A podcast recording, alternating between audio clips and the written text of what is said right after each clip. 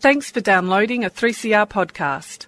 3CR is an independent community radio station based in Melbourne, Australia. We need your financial support to keep going. Go to www.3cr.org.au for more information and to donate online. Now stay tuned for your 3CR podcast. Like some food for thought? Tune in to Radical Philosophy with discussions on freedom, happiness, Knowledge. evil, and rational argument. with words from Midgley, Caputi. Adams, Stewart. Wolf, And Hagengruber. Let's Get Radical About Philosophy.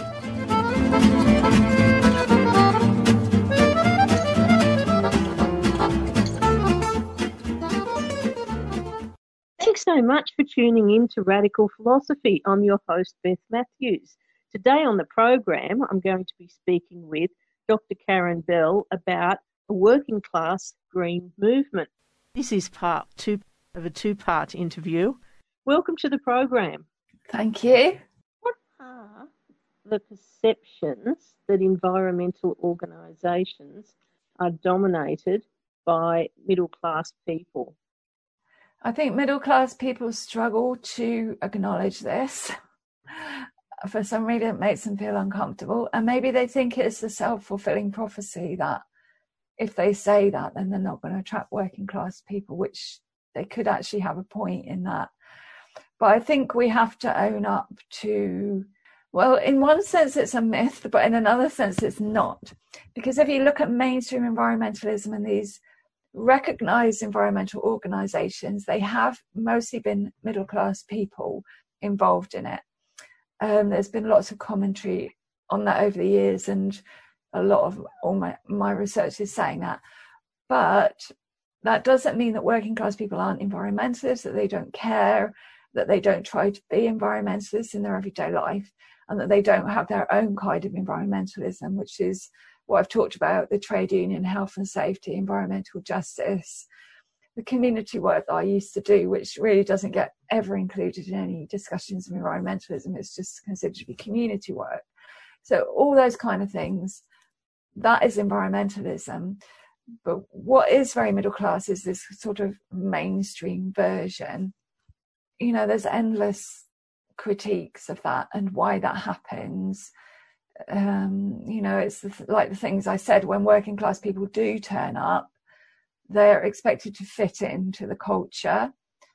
And there are, broadly speaking, although the cultures are very diverse and complex in both cases, there are certain cultures which are pretty stereotypically to do with that class that jars a little bit for people from the other class. So, say for example, one of the things I used to do in the Green Part these Green Party meetings, which I said they should, probably shouldn't do, is they do like a a tuning in when people arrive at the meeting. So when you arrive, everyone's just sitting there in silence, looking in their lap, and I thought, well, that would really jar for a working class person because we don't have the confidence to walk into these spaces in such a easy way that middle class people can do, it's a bit intimidating for us.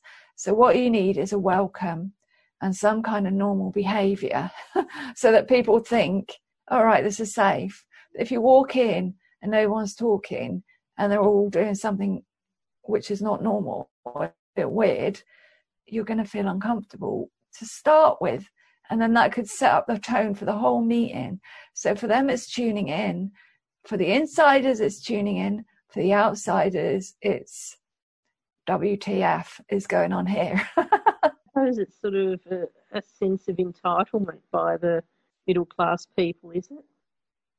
yeah, like I'm not listening uh, to a- anything and, and just making everyone fit into what they're doing. So, I mean, at the moment, we've got Extinction Rebellion getting a lot of press, um, and they have been criticised quite a lot by black and minority ethnic people, also working class people, saying, you know, your big tactic is getting arrested. And that is that's just not going to work for me, you know, because I can't get a criminal record because I'm already suspected of being a criminal just walking down the street, um, or the estate that I come from, or the, or you know my my skin color or my accent. I'm uh, suspected of being a criminal, so I can't explain away my CV later saying this was a bit of activism or something. It's not going to wash in an average kind of job. Well, I mean, they do come back XR and they say, that's okay, you don't do that, then you do something else. Um, so they're coming back with an answer.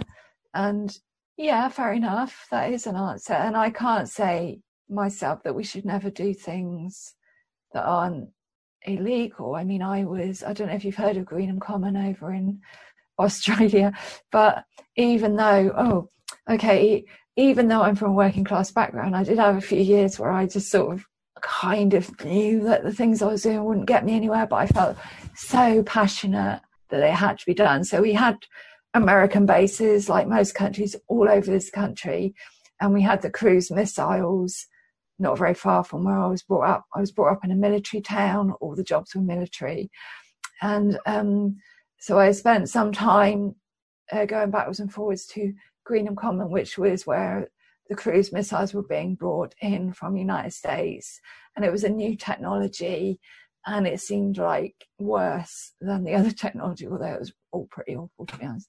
Um, and so we had a women's peace camp there, and we camped there for years. I wasn't there all the time, but I was going backwards and forwards and doing illegal stuff like breaking into a military base. And perhaps I shouldn't say that on the radio because I never. Oh, but it, it wasn't you; it was your friends, wasn't it? yeah, I never actually went to the court case in the end, but you know, we were doing that kind of stuff, breaking into the base and all of that, and but I don't remember there being that many working class people there, to be honest. And I was only doing it really I probably shouldn't have done it to be honest for the for the for the good of myself I shouldn't have done it. It didn't do me any good. Let's say that. It caused me a lot of stress and made it difficult for me to get work after which I couldn't really afford to do because of my class background. But anyway I did it. And so I think there is a place for it. And some middle class people say well I'm doing this because I can. I'm either retired or you know I've I can afford to pay the fine. I've got the right accent. They'll listen to me in the court, so you know I'll do it. Fair enough about that. But they do other things which are sort of off-putting uh, for working class people. Like it's just their message. Like when they say, "Oh, you could come and do this with us," you know that aggravates people. And they they stop them the tube trains in London, so people couldn't get to work. I mean, some people will have lost their job over that because most working class people don't have jobs which are very forgiving.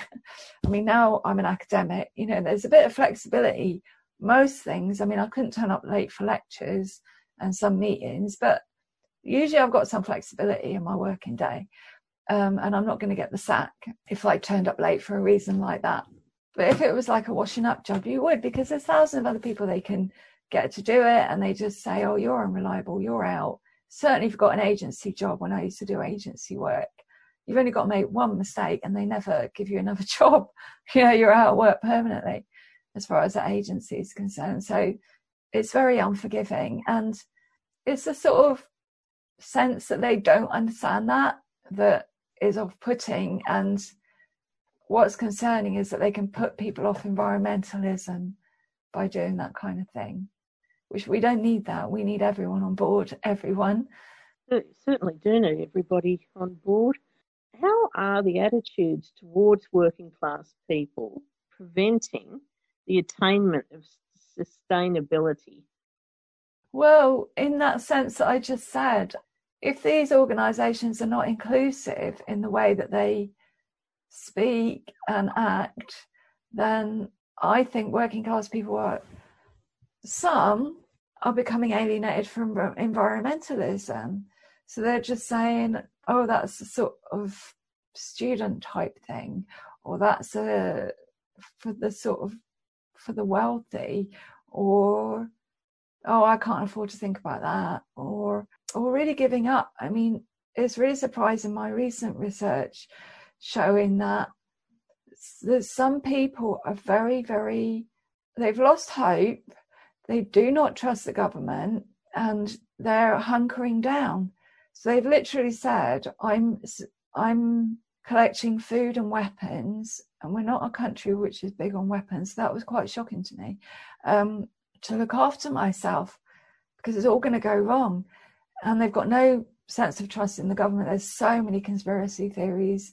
Now, a lot of working class people are believing these theories. I mean, I don't know if they're right or wrong, these theories, but it's just the extent of them and a lot of people believing them. Um, I don't know if the lockdown has encouraged it, but I think it's been there a bit, but it definitely seems more now. And a lot of it gets focused on this type of stuff to do with the environment. Like there's no point in trying to change what the government are doing or get involved in political parties and all of that because you can't trust them. It's not really in their hands anyway. There's these other people pulling the strings, you know, these sort of mysterious forces which are, uh, well, they're not necessarily mysterious. Sometimes they point the finger at particular organizations um, who are controlling everything and we're just puppets. We're just ants. Somebody said you know we're not we're neither here nor there.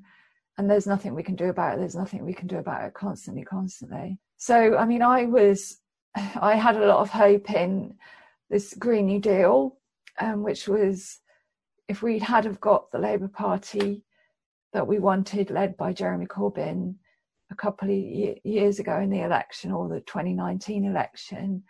It's all gone pear shaped now. The leadership's changed. It's it's not what it was then, what we hoped, but that's what the Green New Deal came out of, and it was it brought together all these social environmental issues. You didn't have to be an environmentalist or a social justice campaigner. It was all there in the Green New Deal. So and most working class people have not still not heard about this policy. But you know, it was about insulating the houses cheap or free public transport, reliable public transport, so you didn't have to use your car. Make your life better and easier through environmentalism.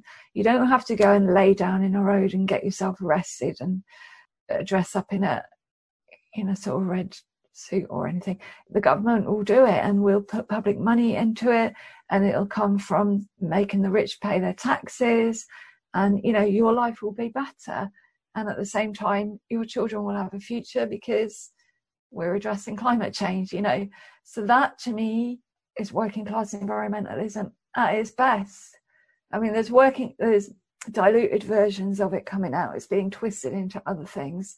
But certainly the version coming out from alexandria ocasio-cortez jeremy corbyn and john mcdonnell and some of the other brilliant people that were surrounding him diane abbott and those people you know, they were all supporting this Green New Deal.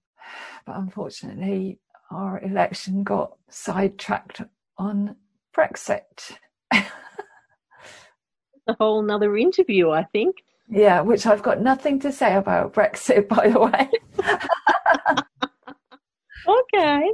So, can you explain about environmental policymakers well, I'm sure in most cases their heart is in the right place.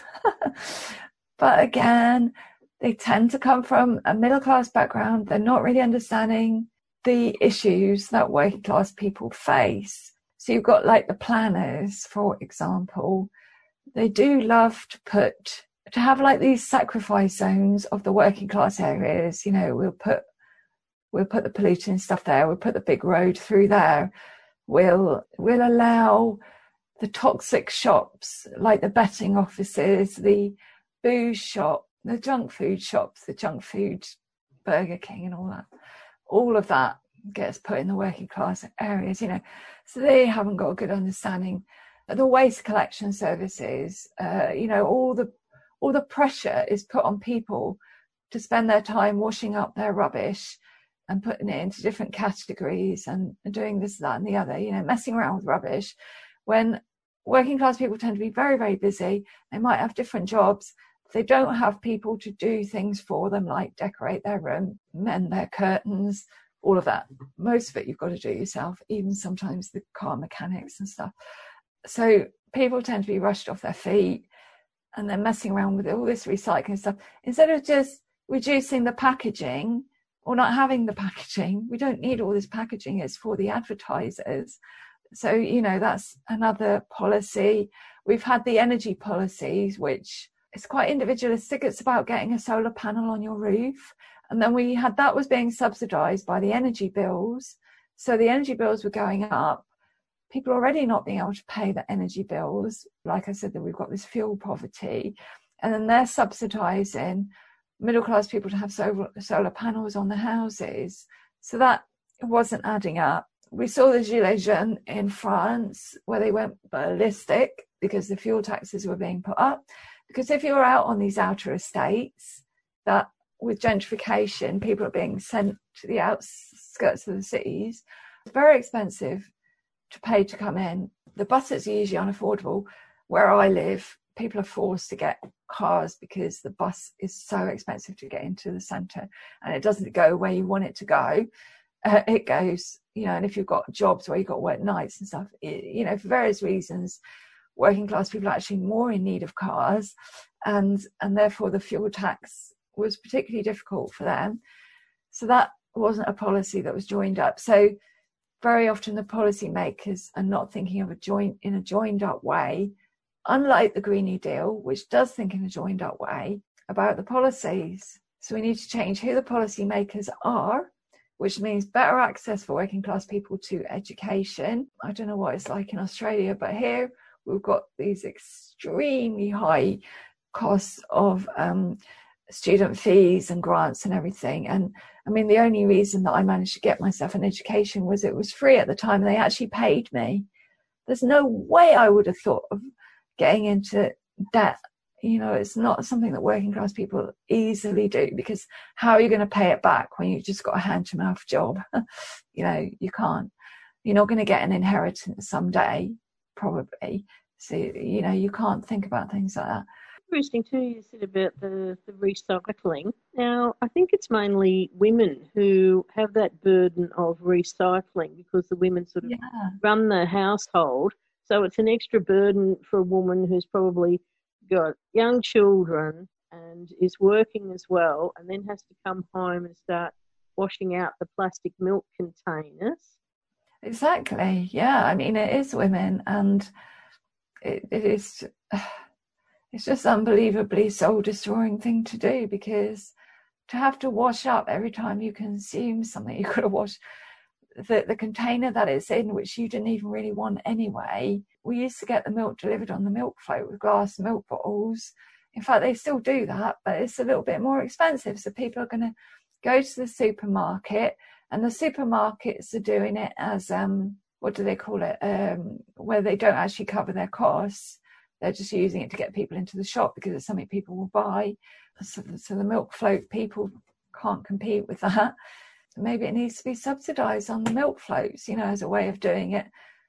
We just need to think of, you know, exciting innovative policies. They managed it with the COVID 19, didn't they? They managed to work out new ways of doing things which they never thought that anyone would be willing to do. and they were, you know, if you if you support people to do it and the money's there to do it, then they'll do it. So, what are some of the solutions to these problems? the solutions? Well, I think I've said some along the way. The Green New Deal as a policy area, all that's contained in that, at least as it presented itself with the Democrats' Sunrise Movement and the Labour Party under Jeremy Corbyn. I have to say under Jeremy Corbyn because it's lurching back to how it was under Tony Blair. Yeah, so that to me is the solution. Everything's in that. Um, in here, in this book, I go through a lot of uh, a lot of different solutions. Everything from make um, class and issue because we have these protected characteristics in law which cover various different issues, but class, it, no, it's not included. So you can discriminate against somebody on the basis of class. So a lot of these things I've raised, like if they'd have treated me like that in that Green Party meeting, I could have said, hang on a second, you're di- discriminating against people because you're making it more difficult for them to access this green waste service because they can't afford it. You know, so a lot of the things to do with poverty would gradually have to be eradicated. I mean, it would be very, very radical to make it into a protected characteristic, but it would be good. Another thing I talk about is build an eco social state based on sharing, which basically means a state where, you know, the government does take responsibility for holding the environmental crisis, like it has with the COVID 19. Like they do invest in things that need investing in. They organize things, they regulate, they say none of this, but at the same time, they make it work socially so that people have better lives. You know, things like repair cafes where people can learn to repair stuff. And I mean, that happens now, but middle class people give their time and then you have to sit there. I mean, I went to one, you know, I sat there for a whole day and I thought, well, most working class people not be able to do this. I did get my CD player fixed, which is impossible to get it fixed in the capitalist marketplace because you could more cheaply buy a CD player. But they did fix it. It didn't last much longer. It lasted about six months. But and it took me a whole day of waiting, you know. But you know, we could reskill ourselves. We could have jobs, paid jobs of people fixing stuff like they still do in some poor countries of the world. So, you know, there's enormous amount of solutions and I go through them all in this book, Working Class Environmentalism. I've also got another book coming out soon called um, Diversity and Inclusion in Environmentalism. I'm the editor, but I've got people from different backgrounds writing the different chapters. So I've got um, an older person writing a chapter on equalities issues with environmentalism relating to older people, um, f- f- someone from the LGBTQ plus community, community writing about environmental issues to do with that community or communities as they tend to be. Um, and you know the di- some of the different equalities issues, know about eight of them um, within this book that's coming out so there'll be more solutions in there about how in mainstream environmentalists can incorporate different types of people and also at a policy level. The working class environmentalism is more about a policy level what we need to do. Now, it was interesting because you were speaking about um, people's housing situation. And yeah. I did see a documentary recently. I, I think it was on somebody who was a millionaire and he was going into a very poor area and he was just seeing the way that people were living. One thing that seems to be uh, quite a big issue um, in the UK is people living in government housing. And he was quite horrified at the situation with mould growing because of the moisture and very, you know, thin windows, no double glazing, not enough insulation, children being quite ill with asthma. That seems to be a big issue as well around environmental issues because if houses were properly insulated and had double glazing and you know better heating systems, you probably wouldn't be using as much energy to heat them, would you? Yeah, exactly. That's the sort of policy that ties up the social and environmental issues.